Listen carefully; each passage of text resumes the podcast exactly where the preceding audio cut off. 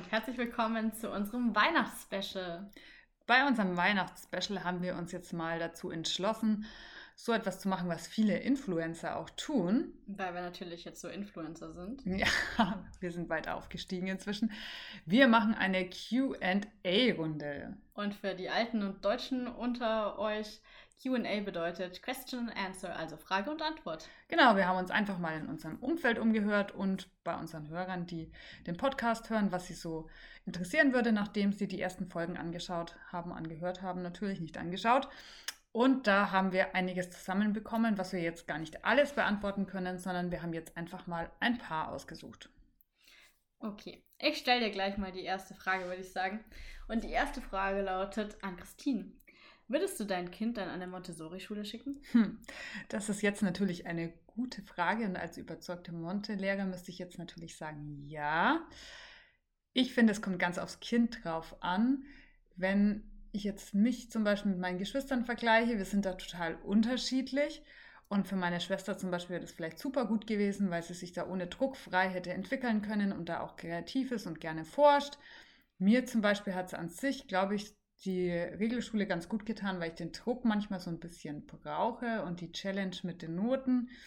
Also ich glaube, es kommt voll aufs Kind drauf an, würde ich sagen. Ja, sehe ich ehrlich gesagt genauso. Dann hätte ich darauf folgend gleich eine Frage, die dazu passt. Kann jedes Kind auf die Monte? Was braucht es so? Und ist wirklich jedes Kind auch von der Art her, vom Charakter, vom Lernen her dafür geeignet? Ich würde sagen, du hast es ja vorher schon ganz richtig gesagt. Es gibt Kinder, die von ihrem Grundcharakter her besser auf eine Montessori-Schule passen als andere. Grundsätzlich natürlich, Schaden tut es natürlich keinem, aber es gibt einfach Kinder, die in dieser Atmosphäre schneller, besser und einfacher lernen können und Kinder, die vielleicht mehr Rundum-Organisationen benötigen, die dann eben zum Beispiel bei der Regelschule besser aufgehoben sind, weil man da eben ein bisschen strukturierter durch den Schulalltag durchgeht, würde ich mal sagen. Ja, ich kann mir auch vorstellen, dass vielleicht für Kinder, die sich für eine Sache ganz besonders interessieren, die jetzt zum Beispiel voll naturwissenschaftlich begabt sind oder so, ist es auch cool an einer Monte, weil sie da auch mehr den Freiraum haben, sich da mehr damit zu beschäftigen, als jetzt in der Regelschule, wo halt dieser vorgegebene Unterricht da ist, zack, zack, zack. Und bei uns können sie sich da schon nochmal mehr vertiefen in etwas, was sie jetzt mehr interessiert irgendwie. Ja, und generell würde ich sagen, je interessierter du an der Schule selber bist, umso eher bist du geeignet für ein Montessori-System, weil du da eben schneller weiterkommst. Je weniger du dich jetzt für schulische Inhalte interessierst, umso besser bist du wahrscheinlich auf einer Regelschule aufgehoben, weil du da eben durch den Notendruck einfach durch das System durchgeschoben wirst, mal ganz flapsig gesagt. Ja, und ich glaube auch so Kinder manchmal so die ADHS haben oder so, es kommt auch ganz drauf an, wie sich das, wie das sich zeigt, das ADHS, tut manchen die Regelschule auch gut, weil sie da striktere Vorgaben haben zum Beispiel, weil viele neigen dann dazu, sie auf eine Monte zu schicken, weil da hat man ja mehr Freiheiten und so. Aber manche der Kinder würden vielleicht gerade dieses feste Raster außenrum brauchen. Bei manchen anderen tut es aber auch gut, weil sie nach ihrem Rhythmus so ein bisschen lernen können. Da kann man auch so ein bisschen abwägen. Ja, es lässt sich irgendwie nicht so ganz feststellen. Also man muss es wirklich immer von jedem Kind abhängig machen. Am besten ist eigentlich immer, würde ich sagen, dass man das Kind mal hospitieren lässt. Es gibt ja extra mal die Hospitationstermine an den Montessori-Schulen. Und wenn das Kind da mal reingeschnuppert hat und die Eltern auch ein bisschen mit reingeschaut haben, dann kann man sich das auch ein bisschen eher vorstellen, wie das Ganze dann abläuft und ob das eigene Kind da reinpasst oder nicht. Ja, ich würde auf jeden Fall nicht sagen, das eine ist richtig und das andere ist falsch, sondern ich glaube, es ist einfach Typsache so ein bisschen. Ja, die Frage, kann jedes Kind auf die Montessori-Schule? Natürlich. Andererseits ist natürlich immer das Problem aber Montessori-Schulen haben auch immer nur begrenzte Plätze zum Aufnehmen und wie bei vielen Privatschulen oder reformpädagogischen Schulen ist es einfach so, dass man sich eben da anmelden muss. Wenn ein Platz frei ist, dann kann das Kind auf die Schule. Da muss es auch nichts großartig mitbringen, außer eben das Interesse, dass es an diesem Schulsystem gerne arbeiten möchte und dass da gut reinpasst. Aber ansonsten gibt es da keine Qualifikation, die das Kind jetzt da benötigt. Und dann wird es einfach mit aufgenommen. Dazu passt, glaube ich, auch ganz gut die Frage, weil du schon gesagt hast, wir sind eine Privatschule. Da stellt sich natürlich dann auch die Frage, Privatschule klingt sehr teuer, ist dann die Montessori-Schule nur was für reiche Kinder? Bei uns ist es so, klar, viele Eltern finanzieren das selber, weil es ihnen wichtig ist, auch die Ausbildung, und sie vielleicht Montessori überzeugt sind oder sie das als gute Lösung für ihr Kind sehen. Es gibt aber auch Kinder, die dann Fördergelder kriegen. Genau, also bei Familien, die eben sagen, sie können sich das eigentlich jetzt nicht leisten, dass sie zusätzlich eine andere Schule finanzieren. Die werden da staatlich unterstützt. Es gibt dann auch nochmal zum Beispiel Inklusionskinder, die staatlich mitgefördert werden. Also eigentlich, ja, je nach Bedarf kann man da Unterstützung anfordern und somit kann auch jedes Kind an eine Montessori-Schule gehen. Es ist auf jeden Fall schon ein Luxus, bei vielen Familien sich das leisten zu können, dass man für das Kind so eine Schule aussucht. Ja, das würde ich auch sagen. Ich suche mal eine neue Frage raus. Zum Beispiel, wie ist es jetzt mit dem Respekt, sind wir jetzt schon öfter gefragt worden. Wie viel Respekt gibt es? Ganz viele haben sich bei diesem Duzen ganz schwer getan und haben uns dann nochmal geschrieben gehabt. Und jetzt die Frage eben, generell Respekt und Duzen, wie schaut das aus? Ja, ich muss sagen, das fand ich am Anfang tatsächlich super komisch, weil ich es ja von der Regelschule so kannte, dass ich halt mit Frau und meinem Nachnamen angesprochen werde, und da standen am Anfang sogar die Kinder dann auf zum Guten Morgen sagen, und dann kommt dieses typische Singsang, Guten Morgen, Frau. Ja, und dann sage ich Guten Morgen und dann setzen sie sich wieder hin. So ein bisschen das Typische, was man so kennt, dieser Singsang. Da musste ich am Anfang vom Ref, musste ich da auch lachen, als ich das gehört habe. Irgendwann gewöhnt man sich halt voll dran, weil in der Monte fand ich es irgendwie komisch, dass es nicht da ist und dass man einfach geduzt wird und ich jetzt die Ann-Christine bin und du. Aber ich finde, der Respekt ist auf jeden Fall da. Sie sehen einen trotzdem als Erwachsenen und als Lehrer und behandeln einen auch so. Und da macht es du gar keinen Unterschied. Aber es ist, glaube ich, förderlich für die Gemeinschaft, weil man irgendwie eher so eine Gruppe ist irgendwie. Es ist schöner, geduzt zu werden. Ich wäre es inzwischen, würde ich es gar nicht mehr anders wollen. Das geht mir genauso. Ich sage auch immer, ich will es gar nicht anders. Alles andere ist irgendwie komisch und macht ein unvertrautes Verhältnis. Und ich denke, also auch auf der, keine Ahnung, aus Praktikas und aus dem Ref, die Klassen oder Kinder können auch respektlos sein, wenn man jemanden sieht. Das macht gar nicht den riesen Unterschied. Und ein Kind, das ein Problem mit einem hat und frech wird, das sagt das auch mit Frau und sie und das sagt es auch mit Vorname und du. Das macht wirklich keinen Unterschied. Ja, ich denke, das ist einfach eine Einstellungssache und wie man sich miteinander einfach verhält. Diese Respektfrage, finde ich, ist eher auffällig, dass die auch manchmal bei reformpädagogischen Schulen gestellt wird, weil die Kinder oft diskutieren. Das hast du auch schon mal bei einer anderen Folge gesagt. Das haben wir irgendwann mal so ganz kurz angeschnitten. Die Kinder sind definitiv diskussionsfreudiger, einfach weil der Freiraum da ist und weil man dann auch oft ja vielleicht die Möglichkeit hat, da öfter zu diskutieren. Das kann, glaube ich, oft auch als respektlos wahrgenommen werden, gerade von Außenstehenden oder Leuten, die jetzt nicht so aus dem Umfeld stammen. Vielleicht könnte man das so auch ein bisschen verstehen. Ja, ich glaube, wenn die uns manchmal zuhören würden, auch so beim Klassenrat oder so, wenn die Kinder dann vielleicht auch darüber entscheiden können oder darüber abstimmen, was sie sich wünschen für die Klasse, was sie sich dann manchmal wünschen, wo sie mitreden wollen. Ich glaube, da würden manche, die jetzt da außenstehend sind und zuhören, werden denken, was? Also ist ja völlig klar, das gibt der Lehrer vor und zack, boom.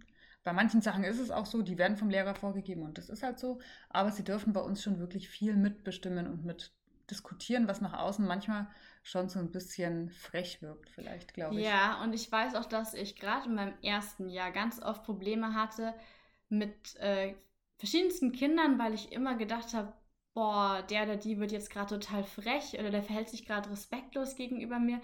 Und ich habe mich bei vielen Äußerungen auch irgendwie angegriffen gefühlt, als für meine Pädagogik oder was ich da mache, als Lehrkraft selber, weil die Kinder oft eben nachgefragt haben, diskutieren wollten, andere Ideen hatten als man selber und dann auch eben die eigenen Ideen von mir jetzt in Frage gestellt haben. Und da bin ich teilweise öfter an meine Grenzen gestoßen und habe auch festgestellt, dass ich laut geworden bin oder geschimpft habe, wo ich jetzt sage, ich würde nie in solchen Situationen schimpfen, weil das einfach überhaupt keine Respektsfrage ist, sondern man da ganz normal drüber reden kann und wenn ein Kind etwas in Frage stellt, dann kann man da auch drüber nachdenken. Und es ist auch kein Angriff oder irgendwie sowas, sondern es ist einfach eine ganz normale Diskussionsrunde. Wenn ich sage, das gibt es jetzt nicht zur Diskussion, dann kann ich das so formulieren, auf eine freundliche Weise Und wenn es eine Diskussion dazu geben darf, dann ist das auch völlig in Ordnung. Ja, ich glaube auch, dass man sich daran gewöhnt oder lernt, damit umzugehen. Manchmal sind sie trotzdem respektlos, so sind Kinder halt, würde ich mal sagen. Und da muss man dann auch eine klare Grenze ziehen und sagen, okay, du hast hier super viele Freiheiten, aber das geht jetzt einfach zu weit. Und das ist jetzt einfach Lehrersache und das entscheide ich. Und bei manchen Sachen kann man dann wirklich auch mal diskutieren oder kommt dann vielleicht als Erwachsener auch auf Sachen, auf die man selber gar nicht so gekommen ist oder merkt einen kritischen Punkt, den man jetzt selber gar nicht so gesehen hätte bei der ganzen Sache. Das stimmt auf jeden Fall.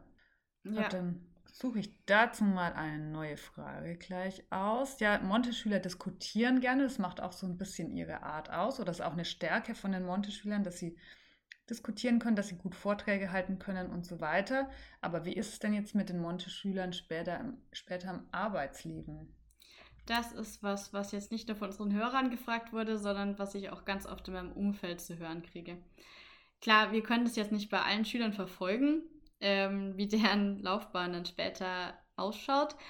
Aber wir haben ja schon einige wichtige Personen aus dem öffentlichen Leben oder hohe Tiere aus der ganzen Welt aufgezählt gehabt, die tatsächlich eben Montessori-Schulen vorher besucht hatten. Wir hatten das letzte Mal schon genannt Larry Page, Sergey Brin, die da ganz berühmte Tiere sind. Auch den Wikipedia-Gründer gibt es, also James Wales. Also man sieht, es sind schon einige, glaube ich, in Führungspositionen. Ich würde jetzt nicht sagen, es ist natürlich sehr herausgegriffen, wenn wir jetzt nur die Stars der Monte-Welt rausgreifen und sagen, die werden alle so.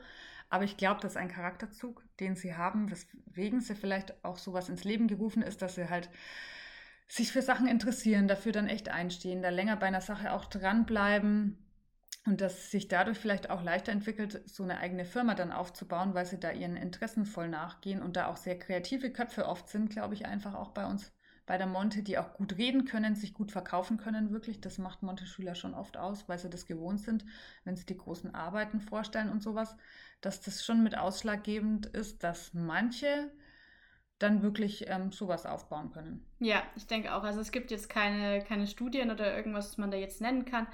Aber grundsätzlich kann man einfach so sagen, wenn die ganzen Werte, die an Montessori-Schulen eben wichtig sind, auch so gelebt werden, dann hat das auf jeden Fall Vorteile für die spätere berufliche Laufbahn in ganz, ganz vielen Bereichen. Ja, man muss auch sagen, wir haben auch viele kreative Kinder. Bei uns machen auch viele Ausbildungsberufe und werden Handwerker oder Ähnliches, weil sie da auch sehr geschickt sind. Das sieht man bei den großen Arbeiten auch, dass da oft Sachen geschnitzt werden oder als geschreinert werden oder so. Also das sieht man auf jeden Fall schon auch. Das stimmt auf jeden Fall. Und passend jetzt mal so zum Arbeitsleben kommt natürlich dann auch immer die Frage, erstmal einen Schritt zurück wieder. Wie ist es mit den Abschlüssen? Wie sehen die Abschlüsse so aus? Ja, bei uns an der Schule jetzt zum Beispiel ist ja, dass alle dann die 9. Klasse den Quali machen. Es gibt auch Kinder, die die Prüfung nicht schreiben, weil sie zum Beispiel Inklusionskinder sind oder ähnliche. Die schließen dann einfach die 9. Klasse ab. Die haben auch einen Montessori-Abschluss, gibt es dann auch nochmal extra. Genau, und mit dem Mittelschulabschluss quasi. Manche machen dann, oder die meisten, machen auf jeden Fall den Quali und schneiden da im Durchschnitt jetzt bei uns, wenn ich da dabei bin, beim Korrigieren und so weiter, schneiden relativ gut ab. Kann man natürlich nicht verallgemeinern, es gibt auch immer welche, die sich schwerer tun. Aber so insgesamt machen dann auch einige die 10., machen die Realschule. Dann kann man danach weitergehen auf die MOS zum Beispiel. Das ist die Montessori-Oberschule. Da machen sie quasi den FOS-Abschluss, also das Fachabi. Oder manche gehen dann auch auf Übergangsklassen auf das Gymnasium und machen da ihr Abi. Manchmal brauchen sie da so ein bisschen Eingewöhnungszeit, weil sie es nicht gewöhnt sind, so viele Prüfungen immer wieder aneinandergereiht zu schreiben. Aber wenn sie sich daran gewöhnt haben, dann schaffen sie das im Normalfall auch so ganz gut, was ich jetzt so weiß. Ja, also eigentlich schauen die Abschlüsse in dem Fall also nicht viel anders aus. Es ist ja einfach alles noch offen nach der 9. und auch nach der 10. Klasse und man kann die ganz normalen Laufbahnen verfolgen, je nachdem, was einem liegt. Ausbildung, FOS, Abi. Ich denke auch, je nach Kind hat man eigentlich alle Möglichkeiten, jeden Abschluss zu machen und je nachdem Ausbildung zu machen oder dann zu studieren. Finde ich ganz passend zu der Frage, wo es darum geht, gibt es auch Nachteile, wenn ich auf eine Montessori-Schule gehe? Oder andersrum gefragt, gibt es Vorteile an einer Regelschule? Also ich denke auf jeden Fall mal, der Teil mit den Abschlüssen, den kann man weglassen und sagen, egal ob Regelschule oder Montessori-Schule, das kann in den gleichen Bahnen verlaufen. Es gibt aber natürlich auch so ein paar Punkte, denke ich, die Vorteile und Nachteile bei beiden Schulsystemen haben. Ja, wie ich jetzt gerade schon so ein bisschen anklingen habe lassen, die Kinder auf der Regelschule sind es halt schon von klein auf gewohnt, immer Druck zu haben und zu lernen. Und deshalb ist es mit den Abschlussprüfungen für sie auch ein Stück weit normaler. Für unsere ist es dann schon in der 9.10 geht das Lernen dann klar los und da lernen sie dann auch voll auf die Prüfungen, aber es ist was Neues und dadurch nochmal mehr irgendwie Aufregung, glaube ich, und nochmal mehr Druck für sie, weil sie es einfach nicht so gewohnt sind und so kennen sie es von klein auf. Das ist auf jeden Fall ein Nachteil, könnte man sagen. Ja, auf Druck lernen, was man jetzt so aus der Regelschule kennt, hat natürlich auch den Effekt oder in den meisten Fällen den Effekt, dass man etwas relativ schnell lernt, also dieses Auswendiglernen auf Echsen, Auswendiglernen auf Ausfragen vor allem. Da lerne ich ja Inhalte sehr schnell. Das einfach nur deswegen, weil auch dieser Notendruck dahinter steht. Das ist jetzt bei uns nicht der Fall. Das heißt, Auswendiglernen kann auch mal ein bisschen langsamer verlaufen. Das könnte man jetzt als Nachteil auf jeden Fall auslegen. Andererseits ist auch die Frage jetzt nach ein paar Jahren, wie viele von den Dingen, die ich damals eben da auswendig gelernt habe, kann ich jetzt auch noch wiedergeben? Wahrscheinlich das Allerwenigste, was ich da jetzt in Echsen reingeschrieben hatte. Also, ja, ist es natürlich vielleicht auch wieder ein völlig neutraler Punkt, dass man jetzt sagt, ich habe in dem Moment auf Druck schnell etwas gelernt, hat mir jetzt aber auf Dauer auch nicht mehr gebracht. Ja, ein Nachteil ist da vielleicht schon, dass es manche dann, wenn sie gerade jetzt nicht so die eigene Motivation haben, dann ein bisschen schleifen lassen eine Zeit lang, weil sie ja wissen, es passiert ja eh nichts. Da muss man natürlich dann auch aufpassen, dass sie dranbleiben, weil solche Phasen haben sie schon öfter mal. Das ist dann schon ein Nachteil. In der Regelschule, da hat man dann halt seine 6. Und dann weiß man, dass man sich wieder hinsetzen muss und lernen muss. Das, so meine ich das. Und bei uns, da merkst du die Auswirkungen vielleicht nicht sofort. Ja, so. Genau. So kann man es auf jeden Fall sagen. So kann man es ausdrücken, würde ich sagen. Also es ist da, ja, hat alles seine Vor- und Nachteile. Genau, ich glaube, wir sehen es beides so, dass beides seine Berechtigung hat und so ein bisschen Vor- und Nachteile hat. Ja, definitiv. Dann, was wäre denn noch vielleicht dazu Lehrplan und Abweichungen? Wie ist es denn, was wird denn bei uns gelehrt? Das werden wir auch so ganz oft gefragt. Wir hatten vor kurzem auch eine Studentin da, die war dann ganz verwirrt, dass wir tatsächlich nach dem bayerischen Lehrplan unterrichten. Ja, surprise. Also die müssen ja am Schluss auch einen Abschluss machen und wenn man einen bayerischen Abschluss machen möchte, dann müssen auch die bayerischen Lehrplaninhalte durchgenommen werden und so frei wir auch sind in unseren Methoden, wir sind da eben doch gebunden, was die Inhalte angeht. Und ja, wir unterrichten tatsächlich nach diesem Lehrplan. Abweichungen sind definitiv auch mit dabei, würde ich sagen. Aber das sind dann eher so kleine Abweichungen. Ja, ich würde vielleicht manchmal, wenn man von einer kosmischen Erzählung dann was aufgreift, was jetzt nicht gerade im Lehrplan ist und das macht man dann. Aber an sich sind es eigentlich relativ die Themen vom Lehrplan, nur anders verpackt. Ja, würde ich jetzt auch so sehen. Genau. Ganz schwierige Frage hier jetzt mal, die finde ich jetzt schon sehr hart. Unterschied Realität und Theorie. Wie viel von den Sachen, die ihr erzählt aus der Theorie, stimmen denn dann auch mit der Realität überein? Natürlich ist es nicht so, dass bei uns alle Kinder intrinsisch, also von sich aus motiviert sind, sich super freuen, wenn wir Input geben und sich dann gleich von sich aus in die Arbeit stürzen, ihre Woche perfekt planen. Und alles läuft super, so ist es natürlich nicht. Ich glaube, man hat Kinder, bei denen klappt es gut und dann hat man Kinder, mit denen man auch mal kämpfen muss, also so wie es in der Theorie dann manchmal klingt und dann lernen die das von selber und können das dann entfalten und haben dann gleich ihre Sachen, wo sie sich vertiefen wollen. Das ist nicht bei jedem Kind so, würde ich sagen. Ja. Deshalb ist es nicht immer sofort so, dass das so dann super gut klappt. Und ich denke, es dauert auch alles immer so ein bisschen. Also so in der Theorie ist es eben so, dass da jetzt nicht davon geredet wird, dass das Monate dauert, bis sich ein Kind eben auf dieses ganze System einlassen soll, sondern eigentlich sollte ein Kind relativ schnell dafür bereit sein, was einfach nicht immer der Fall ist.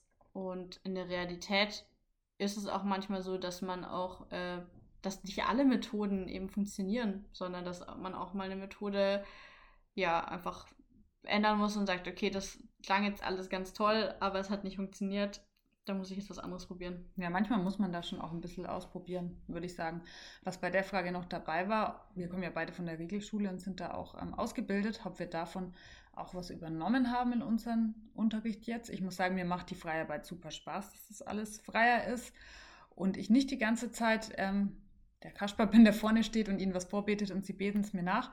Aber ab und zu macht es mir auch wirklich Spaß, mal eine Fachunterrichtsstunde zu machen, wo wir ein Thema besprechen und ich das mit ihnen mache und das anleite.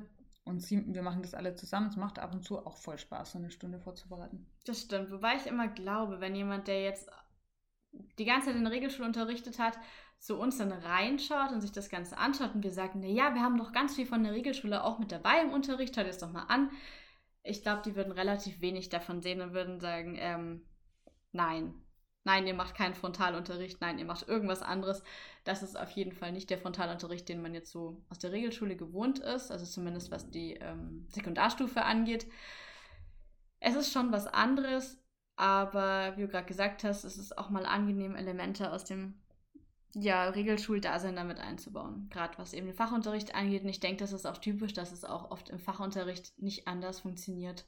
Also es gibt einfach Fächer, bei denen es wichtig ist, dass man da auch mal nicht in der Freiarbeit unterrichtet, sondern gemeinsam frontal. Der Frontalunterricht ist ja auch nichts Böses, so gesagt.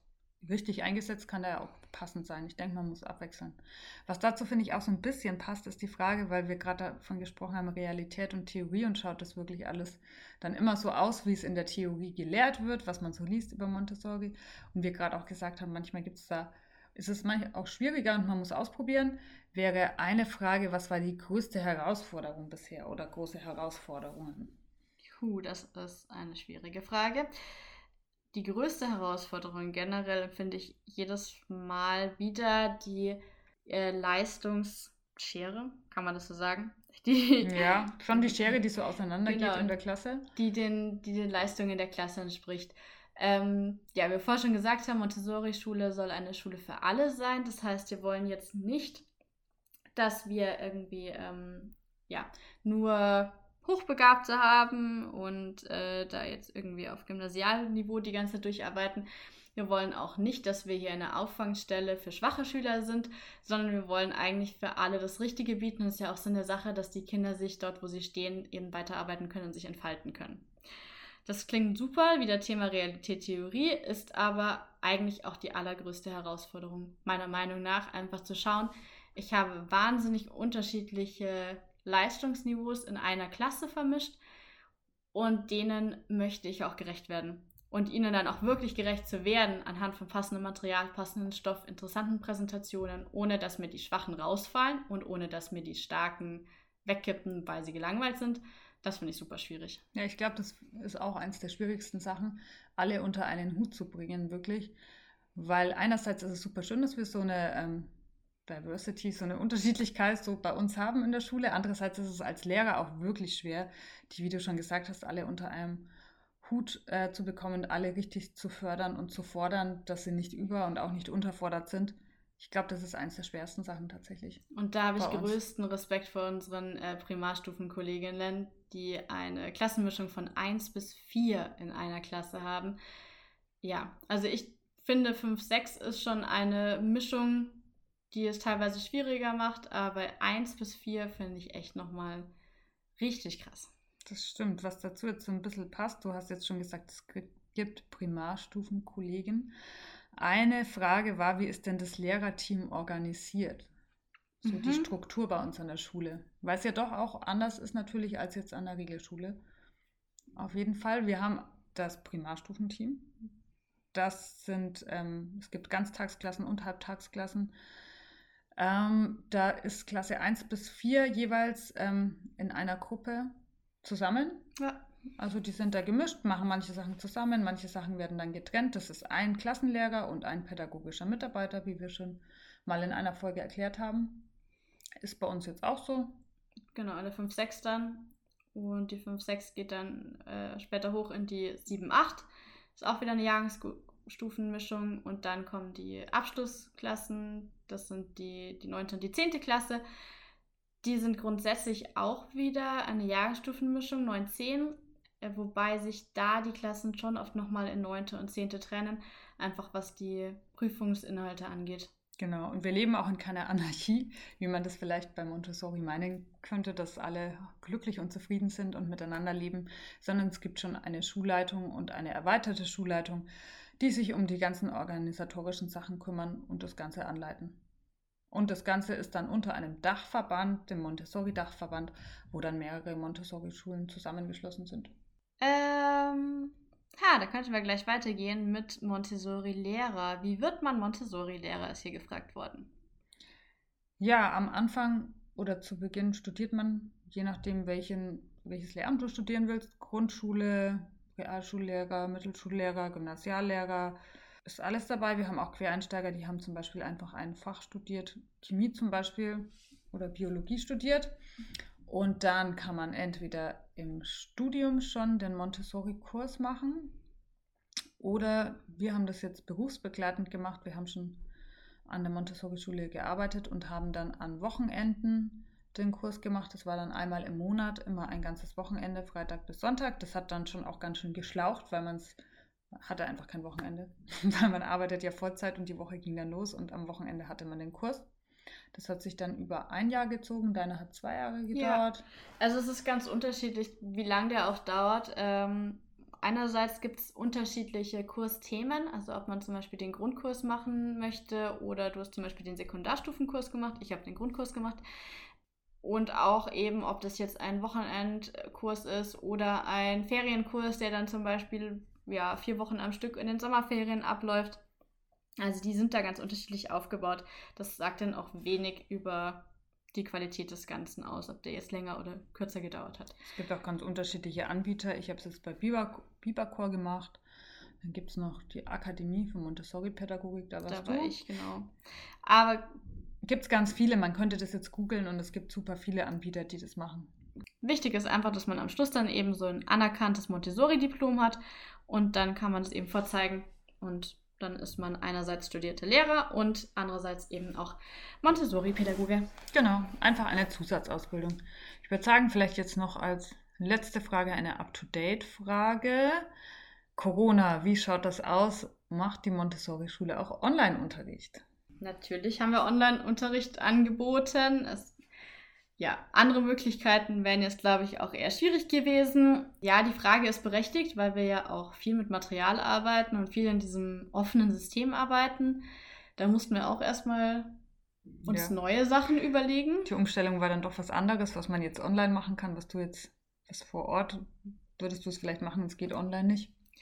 Aber was wir auf jeden Fall gemerkt haben, muss man jetzt hier mal anmerken, wir haben ihnen eben die Wochenaufgaben geschickt gehabt und die Kinder konnten wirklich gut selbstständig mit diesem Wochenplan arbeiten. Also da merkt man dann wieder, ich habe so mit anderen Kollegen aus der Regelschule geredet, da merkt man einfach den Unterschied, dass sie es gewohnt sind, sich da frei zu organisieren. Ja, ich glaube auch für unsere Kinder war es in Anführungszeichen nicht so schlimm, weil sie das mehr gewohnt sind, selbst zu arbeiten. Und sie sind es auch gewohnt, von uns die Wochenaufgaben zu geben. Präsentationen haben wir trotzdem online gemacht. Wir haben das einfach mit Online-Unterricht dann auch live gemacht mit den Stunden. Wir haben ihnen Einführungen gegeben. Wir hatten Freiarbeitsstunden online, wo sie arbeiten konnten. Und das haben sie dann eigentlich ganz gut geschafft. Klar, es ist live schöner, auf jeden Fall. Ja. Aber hat ganz gut funktioniert und wir haben ziemlich viel online eigentlich sogar angeboten. Ja, das hat dann doch ganz gut gepasst. Okay, du hast zwar gesagt, es ist die letzte Frage gewesen, aber ich finde die eine hier noch so cool. Wärst du ein Monte-Kind? Tja, das habe ich am Anfang ja schon gesagt, dass ich glaube, dass meine Schwester zum Beispiel da voll gut aufgehoben war und mir der Druck schon gut getan hat, weil ich die Challenge so ein bisschen auch von den Noten gebraucht habe. Aber ich glaube, ich hätte die Sachen schon gemacht und hätte es cool gefunden, dass der Umgang so ganz anders ist. Aber ich weiß auch nicht, der Druck hat mir trotzdem gut getan, glaube ich. Aber ich hätte mich wahrscheinlich auch auf der Monte sehr wohl gefühlt und hätte das schon genossen, das Miteinander vor allen Dingen.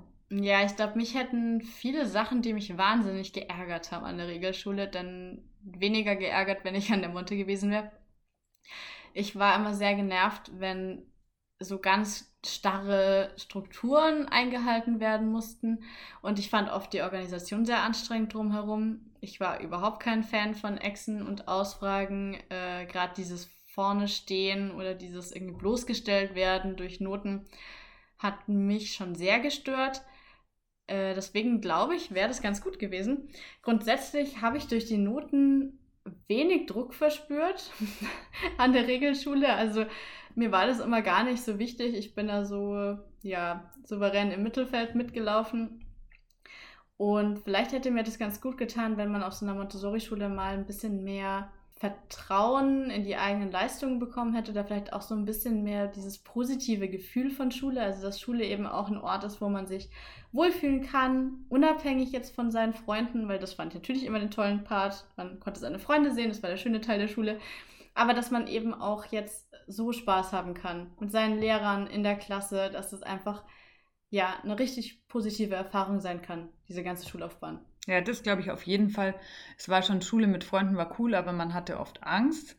Einerseits habe ich gesagt, die Challenge mit den Noten habe ich schon gebraucht. Andererseits dieses Abfragen und bloßgestellt werden, glaube ich, wäre ohne schon schöner gewesen. Da wissen es unsere Kinder manchmal gar nicht, wie gut sie es haben. Und was ich jetzt dazu auch so denke, weil hat es vielleicht ein bisschen was damit zu tun, wir haben ganz oft ehemalige Schüler, die bei uns die Schule nochmal besuchen, zu allen möglichen Events, aber auch einfach mal so, wenn sie gerade Pause ja, in der Berufsschule oder am Gimmi haben, dann sind die plötzlich bei uns in der Aula oder auf dem Pausenhof, weil sie nämlich die Schule vermissen. Und ich glaube, ich wäre nie freiwillig nochmal zurück an meine Schule gegangen, weil ich die Schule jetzt so vermisst hätte.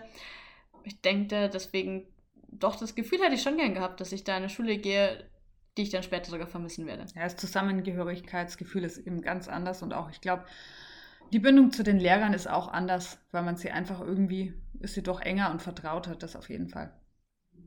Ja, das wäre so das Wort zum Sonntag, würde ich mal sagen. Das Wort zu Weihnachten ist ja auch sehr schön. Damit schließen wir jetzt heute, glaube ich, auch. Es ist eine sehr lange Folge, aber es waren doch einige Fragen. Und wir freuen uns auch weiterhin über einige Fragen, dann können wir das mal wieder machen. Genau, und jetzt wünschen wir euch erstmal noch schöne Weihnachtstage und einen guten Rutsch. Und wir hören uns das nächste Mal im neuen Jahr zur Monte-Sprechstunde.